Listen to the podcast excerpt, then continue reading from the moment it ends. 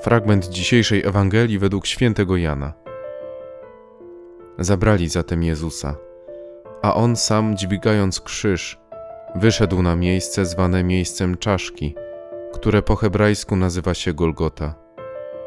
Tam go ukrzyżowano, a z nim dwóch innych, z jednej i drugiej strony, pośrodku zaś Jezusa.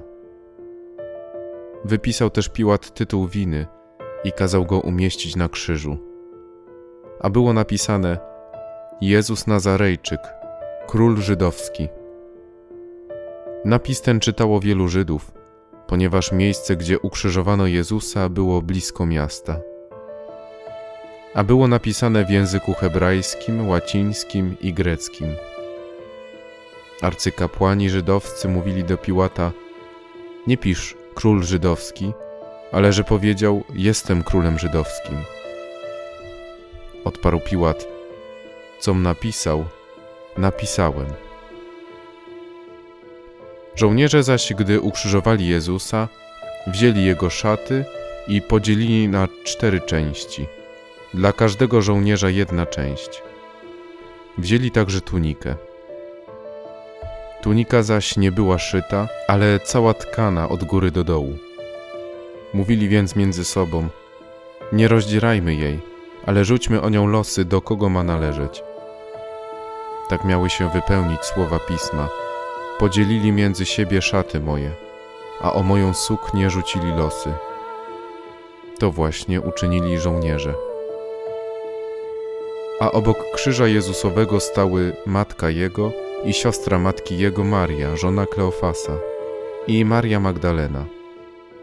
Kiedy więc Jezus ujrzał matkę i stojącego obok niej ucznia, którego miłował, rzekł do matki: Niewiasto, oto syn twój.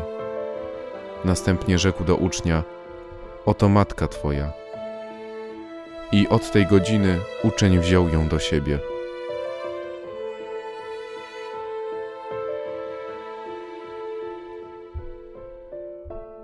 Tak wiele trudu, tak wiele cierpienia, tak wiele łez i krwi. Czy to wszystko na marne? Przeżywamy teraz Triduum Paschalne. Jest to czas, w którym możemy poddać się refleksji nad naszym życiem i śmiercią, ale także nad chwalebnym dziełem zmartwychwstania. Zanim dojdzie jednak do zjednoczenia z Bogiem w niebie, często trzeba zostać przeczołganym przez doświadczenia codzienności. Czasem może to być choroba, samotność lub poczucie bezsilności. Czy w takich sytuacjach mamy poczucie beznadziei? Czy nasze cierpienia i przeżywane trudności mają sens? Jak można powiedzieć, że spotykane zło jest dla nas czymś dobrym? Zło to zło, nie podlega to wątpliwościom. Choroba jest zła, ból jest zły, strata jest zła. Dobre natomiast może być to, co z tego wynika. Każde trudne doświadczenie, jeżeli jest właściwie przeżywane, uszlachetnia, zbliża do Boga i pomaga nam lub innym, którzy też doświadczają kłopotów. Śmierć na krzyżu sama w sobie nie byłaby niczym dobrym, gdyby nie zakończyła się zmartwychwstaniem Chrystusa.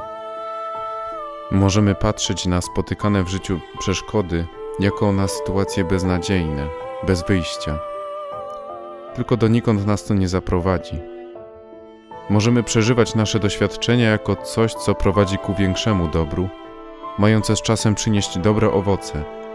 I to właśnie będzie nasze czuwanie przy ukrzyżowanym. Trwanie przy Jezusie z ufnością, że wszystko się ułoży, gdy cały świat się wali.